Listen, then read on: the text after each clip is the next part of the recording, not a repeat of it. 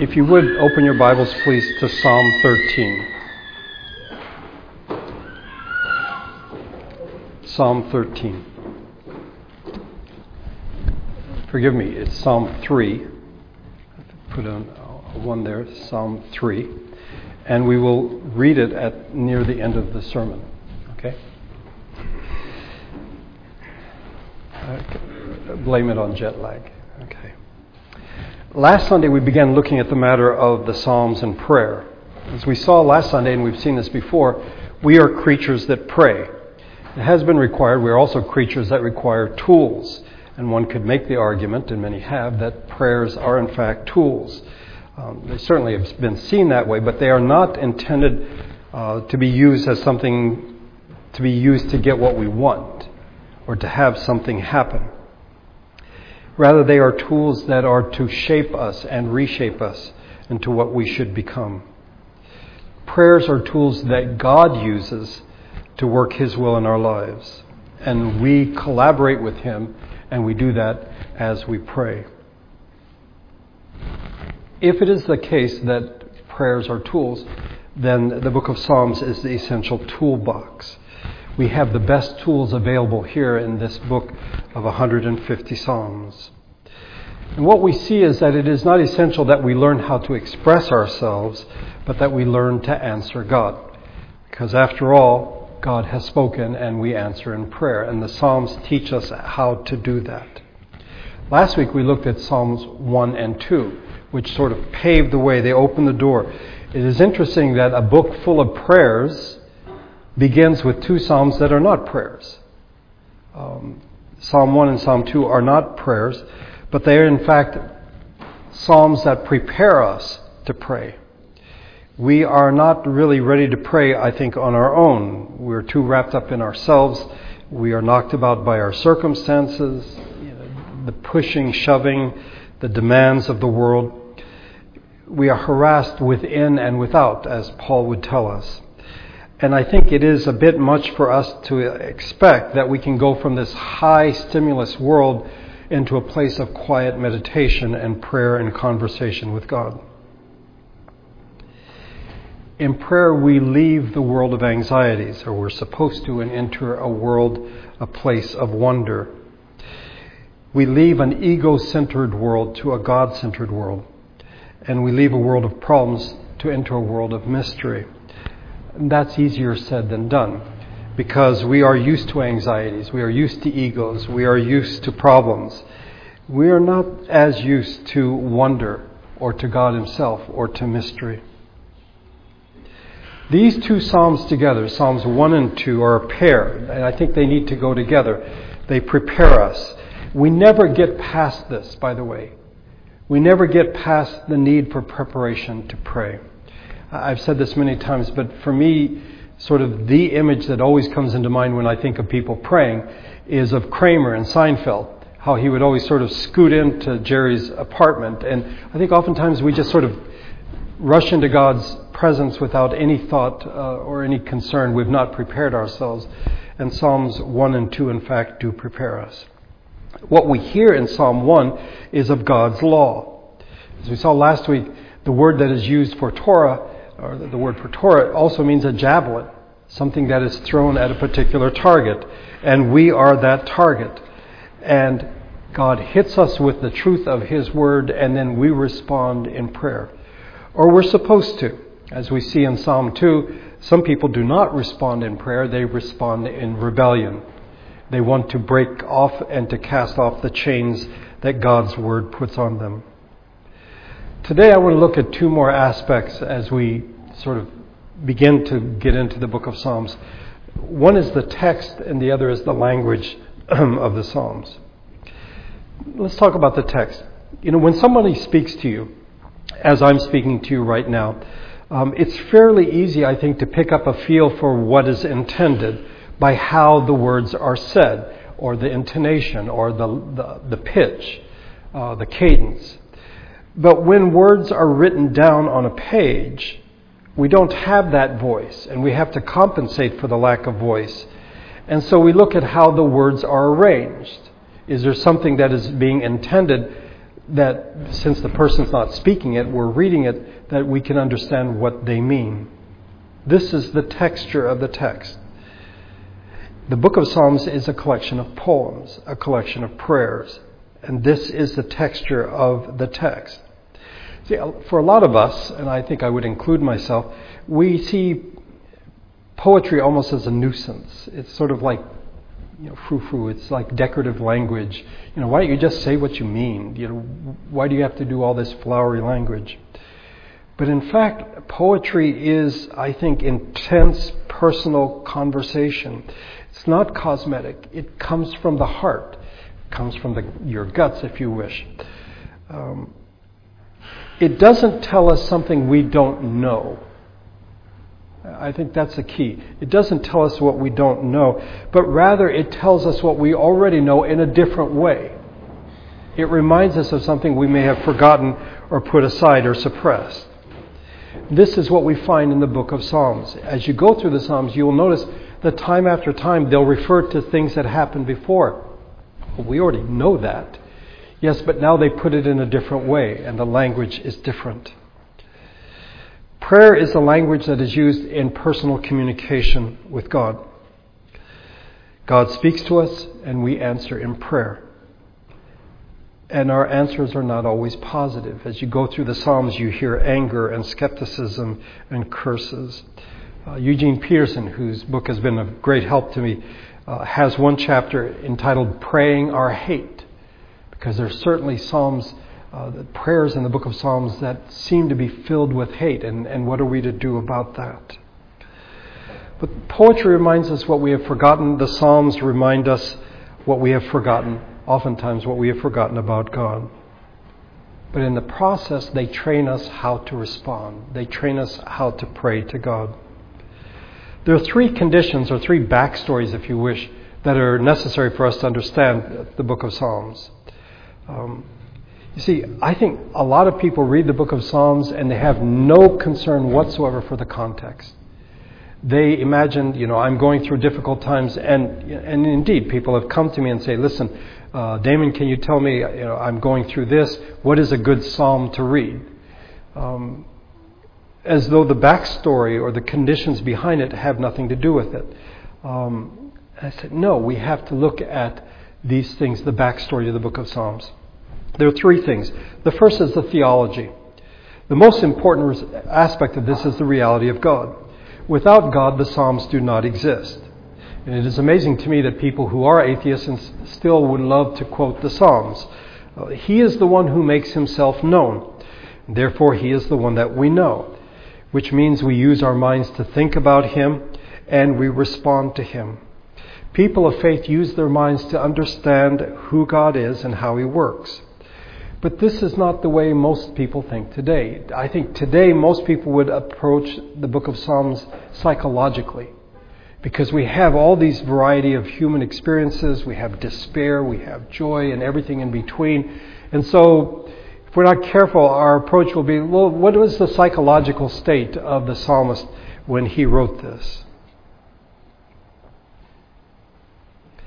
And then some people would take it a step further and say, well, isn't prayer just a matter of psychology after all? It makes you feel better when you pray. Um, no. The book of Psalms is not written, it's not prayed by people trying to understand themselves. They weren't looking for the meaning of life. They prayed to God, whom they understood to have everything to do with their lives. God, not their feelings, was the center of their existence. God, not their souls, was the issue. And God, not the meaning of life, was critical. Now, feelings and soul and the meaning of life, these are not excluded. They're very much in evidence, as we will see. But they are not the reason for these prayers. The psalmist does not pray so that he will be able to express his feelings or to find out the meaning of life. Human experience may provoke prayers, but they do not condition them as prayers. They're not prayers because we're trying to find out more about ourselves. The psalmists are passionate about God, the God who shapes our obedience, the God who transforms our wills, who revokes and reviles our sins, the God who causes us to praise Him. The Psalms come from a people who hear God speak to them and they realize it is the most important thing they will ever hear in their life that God has spoken to them. And they decide to respond. They answer. Because they have heard from God, this takes precedence over every human word, over every human piece of wisdom or advice, over every human inquiry. When you compare what the Hebrews did, like with the Babylonians and the Greeks, who certainly built, we would say, bigger empires and greater structures. The reality is, the people who wrote the book of Psalms made their mark not by understanding themselves or studying what they saw around them, but by praying to God, the God who had revealed himself. They knew that God had invaded their history. They knew that God had addressed them. They respond to his presence. They answer what he had to say to them. In other words, in short, they prayed. Let's be clear though, it's not that they believed in a supreme being. It's like, oh, there's you know, the big guy upstairs, you know, some all powerful being. It was not a belief that there was a deity that they had to deal with, that there's someone who's more powerful than us, so somehow we have to placate him or understand him or what's going on. It's not that at all. But let's not say that the Hebrews or the Israelites understood God, because we are human after all, and there was much they did not know about Him. But some things they did know. They knew that God had created the world. Read the book of Psalms, and you'll see that that is, comes up time and time again. That God entered into covenant with Abraham, that God delivered Israel out of Egypt in the Exodus, that God gave the law through Moses. But they also know certain things were not true about God that God's not arbitrary, that God is not indifferent, and that God cannot be manipulated. What the psalmists do is they take the time and the trouble to find out what was revealed, to look at it and observe it closely, to understand and to use their heads. And then they responded in prayer. History might be a puzzle. As a historian, I can affirm that that is true and our, our present situations may be unclear. But what the psalmists do is they respond to God who has revealed himself. So the book of Psalms are not conditioned by moods. What mood are you in? Here, let me give you a psalm to read. No, they are conditioned by God's word. So, first of all, it's God theology. If you don't believe in God, then please do not read the book of Psalms because they will mean something entirely different than what God intends. But secondly, is the canon, that is Scripture. The Psalms are a part of Scripture. They have their own identity. There's 150 Psalms, and they make up one book, but they are one book among 66 books. And the only way to understand the book of Psalms is to look at the other 65 books. And then you will have a context to look at these prayers that are found here. The book of Psalms, the individual Psalms don't stand independently. They don't present themselves as here we are, we don't need anything else. Many of the Psalms you will not understand at all if you don't know what's happened before. They are not scraps of paper that have been put in bottles and thrown out in the ocean from some distant land, and suddenly it washes up on the beach, and we read it and we're like, oh, this is amazing, these wonderful words we have from the Psalms. We know the country that these prayers came from. We know quite a bit about the people who wrote them, who prayed them. We know what they experienced and what they hoped for, the battles that they fought, the marriages that they entered, the children that they raised the cities they lived in, the rivers they crossed, the wells they drank from. We know quite a bit about the people who wrote the book of Psalms. And that's important because we need to understand that the Psalms are a part of Scripture. Since they are not themselves by themselves, we need to make sure that we look at the context.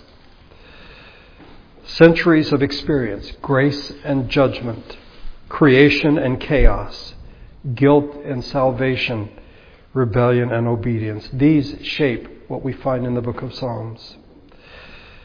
When we pray the Psalms, when we are trained by them to pray, we enter into an experience that is centuries long of being a part of the people of God. It's not that here we are in 2017 and this is so long ago. We enter into that experience with God's people. We didn't bargain for this, though. See, I think we'd prefer to think of the book of Psalms as a, a prayer book um, that we can read, and there's there's there are psalms when you're happy that you like to read, and there are others when you're puzzled, some when you're in despair. Uh, but that's not how it works.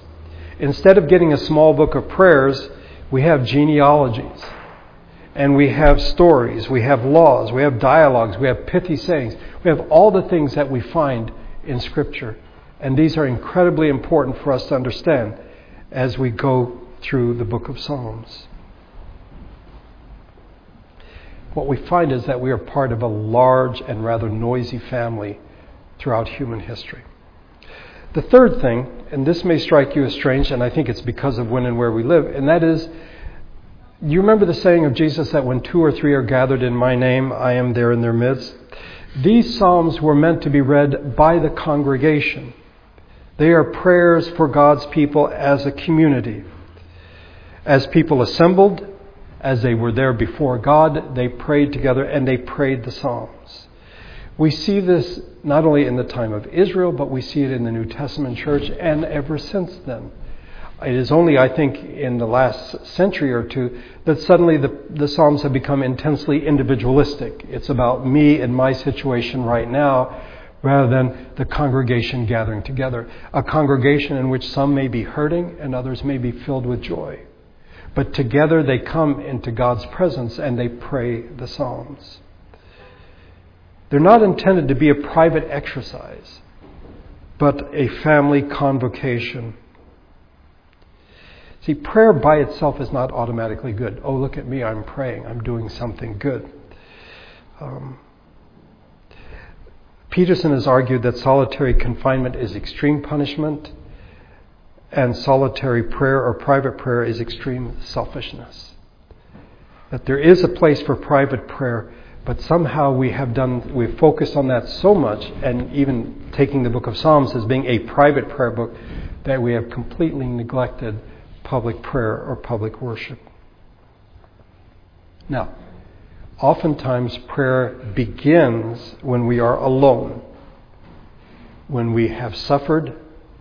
Um, perhaps when we rejoice. But it shouldn't stay there. It may be that we pray on our beds at night, silently, secretly, maybe in public when we are surrounded by unbelievers. But it is the believing community, God's people, when we come together, this is the basis of prayer. This is the base of prayer. And certainly when we leave here today and we go to our homes, we will pray throughout the week as individuals. But it is because of what we do here in public worship that private prayer is possible. The history of God's people confirms this. It's only in the last century or two that we've lost sight of this. Now, let's be honest. This will hurt a bit. There are times when being in a group seems to diminish us. We'd rather be by ourselves. Um, there are times, however, when we're not feeling particularly up, if you wish, and we come with God's people and we are lifted up in prayer. So, how, how do you work this? Well, the key is practice. It is God's will that we are to live as a congregation with lively exchanges of grace and a movement of love. And Prayer is the primary way that we do this as we pray as a congregation together. The Psalms train us to pray with others who have prayed and are praying, to join our voices with them in sorrow and lament, as well as praise. The primary use of prayer is not to express ourselves, but to become ourselves. And we cannot do that alone. Okay, that is the text of the Psalms. What about the language? So I mentioned earlier in the sermon and last week, Psalm 1 and 2 pave the way. They get us ready to pray. They're a pair. They have to be taken together. And we never get past the need for being prepared as we enter into God's presence with prayer. Now we come to Psalm 3. This is the first prayer in the book of prayers because Psalms 1 and 2 are preparation. They aren't actually prayers. And if you look at the first verse, the first line, O Lord, how many are my foes? Brief, urgent, one would even say frightened words, a person in trouble crying out to God for help.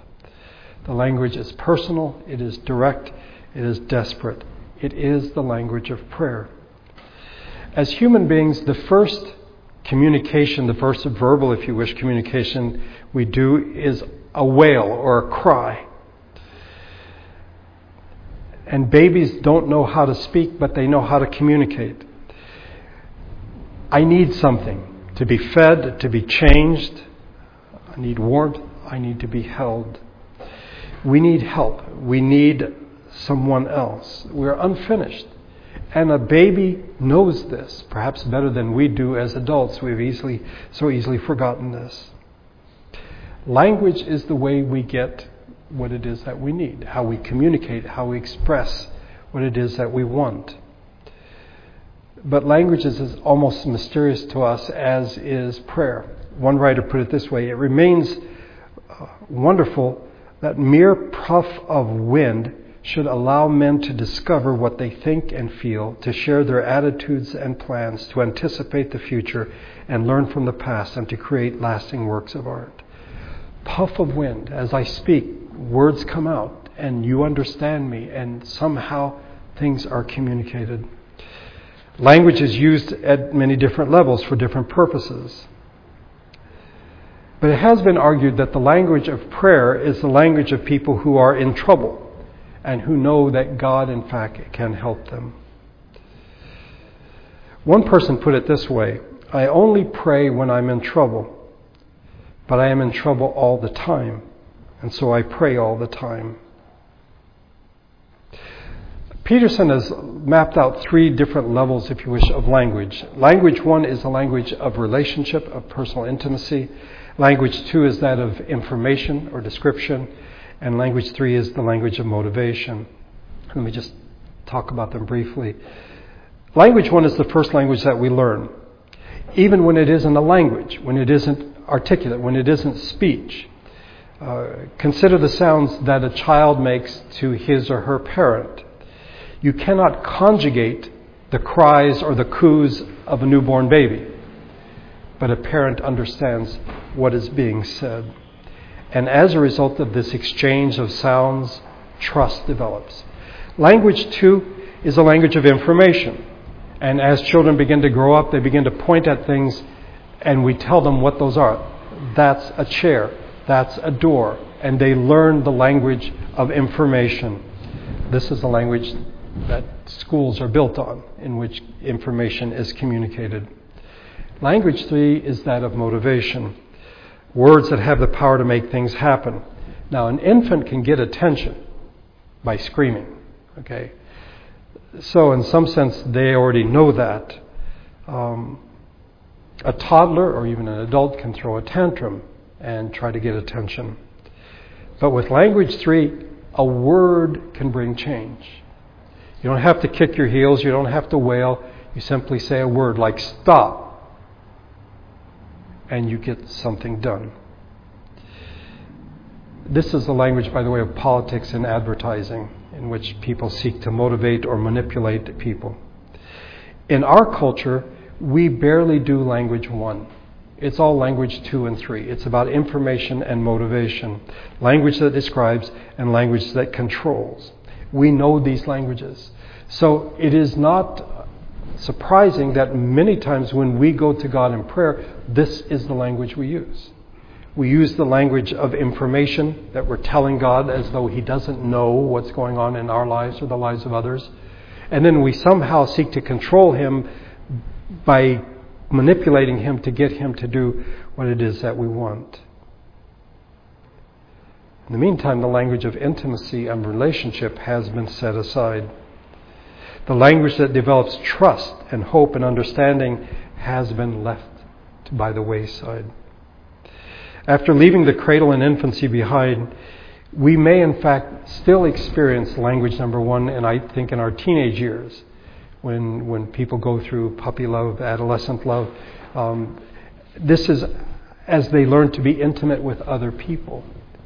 But then after a while, we become adults, and then that seems to have been set aside, and it's all about information and about manipulation. The book of Psalms uses language number one. It does language number two and three as well, but it begins with language number one, the language of relationship. You see, it is our Heavenly Father who loves us, who has called us, and He calls on us to trust Him. Calls on us to put our hope in Him. So when we pray to God, it should be the language of intimacy and relationship that should dominate rather than that of information or control. Yes, it is important to describe as we are praying. We don't just simply wave our hands and say, God, you know what's going on. Um, that we, in fact, list and describe the things that are happening in our lives and the lives of others. And that we speak to Him of things we would like done. But they only make sense in the language of relationship. Because otherwise, if God is not our Father, then, then what's, what's going on? We're just we're, we're trying to manipulate the Supreme Being to get us, to, for Him to give us what it is that we want. Without the language of relationship, our language becomes thin, very thin. Language, two, is reduced to list making. Let's make a list of things that we want. And language three is reduced to manipulation. But we are more comfortable with information and control manipulation. This is what we know. This is what dominates our culture. And so, more than ever, we need to go back to the book of Psalms to relearn language one, which we knew when we were infants, so that we might have a personal and intimate relationship with God, who is our Father. We need to let the Psalms train us in the language of intimacy and relationship. Psalm 3, as I said, is the first actual prayer in the book of Psalms. And in it we hear language 1. Follow along, if you would, as I read Psalm 3, a psalm of David when he fled from his son Absalom. O Lord, how many are my foes? How many rise up against me? Many are saying of me, God will not deliver him. Selah.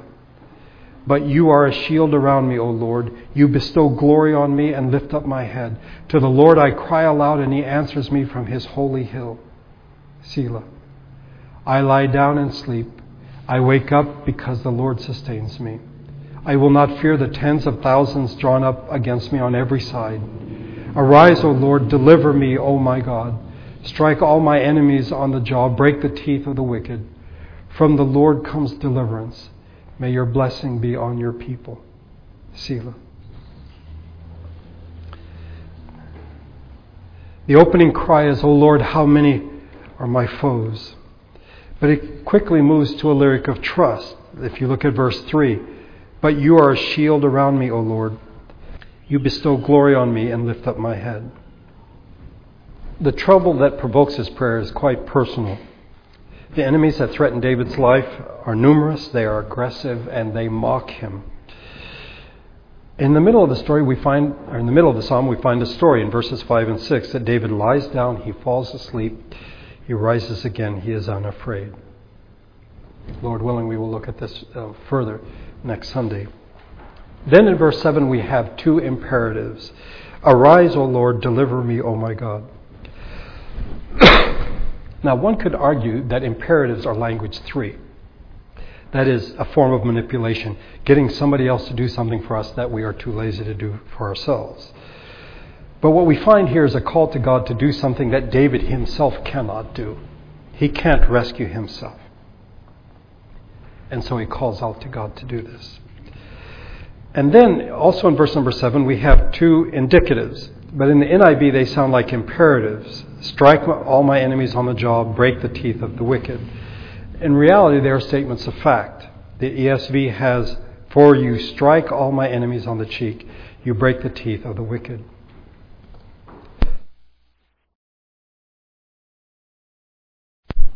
As Peterson puts it, the intense feeling in these words is exceeded only by their brutality.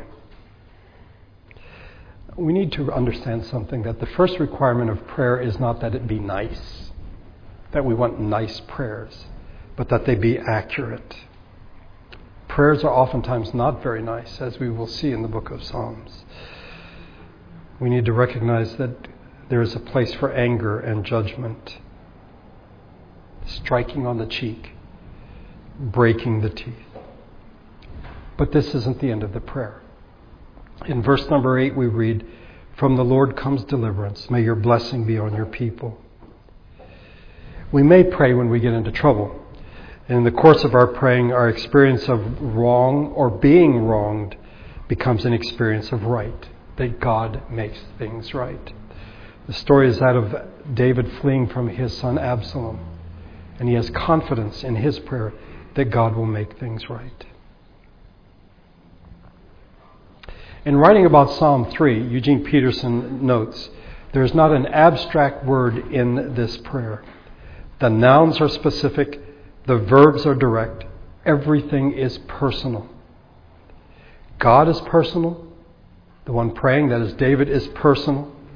The experience is immediate. The relationship is central because he, God, is David's God, his Lord.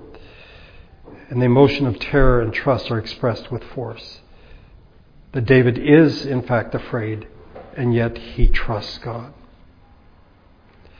What we find in the Psalms is training. It moves us from talking about God, that's what theologians do, to talking to God. That's what people who pray do. We use all the languages available to us languages 1, 2, and 3. And we need to be competent, competent in all of them. That as we speak to God, even as we list our complaints, perhaps, as we list our needs, or we speak of the things that have brought us great joy. Yes, language too is important, but it is the language of relationship, the language of a child, that in fact should lead the way. And we see this in the New Testament. There are a number of passages I could have chosen, but from Romans 8, Paul tells the Romans, For you did not receive a spirit that makes you a slave again to fear, but you received the spirit of sonship. One would say relationship. And by him we cry, Abba, Father. Abba being an Aramaic word, which every family has their own version of. Papa, Dada, Daddy, Dad. Yeah, that's, that's the language of prayer. That's where we should begin. And unfortunately, I think we have set aside the Psalms for far too long. And by God's grace, we'll come back to them and be trained in how it is we are to pray. Let's pray together.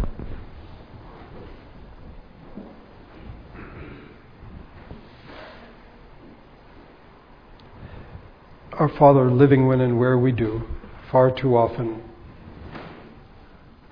our prayers are marked by a sense of informing you as though you did not know what is going on. Or they're marked by an attempt at control, that we're trying to force the issue to get you to do what it is we want you to do. We can't do it, so we look to someone who is more powerful than us.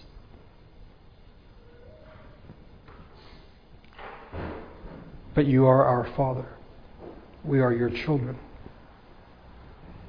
By your grace, may we relearn the language of infancy, of relationship, of intimacy. Instead of imagining ourselves to be quite cultured and sophisticated um, and really beyond all of that stuff that is for children. You've revealed yourself as Father, not because we have fathers, but we have fathers because you are our Father. and we are your children. And you love us. You have spoken to us, you continue to speak to us. We just don't listen.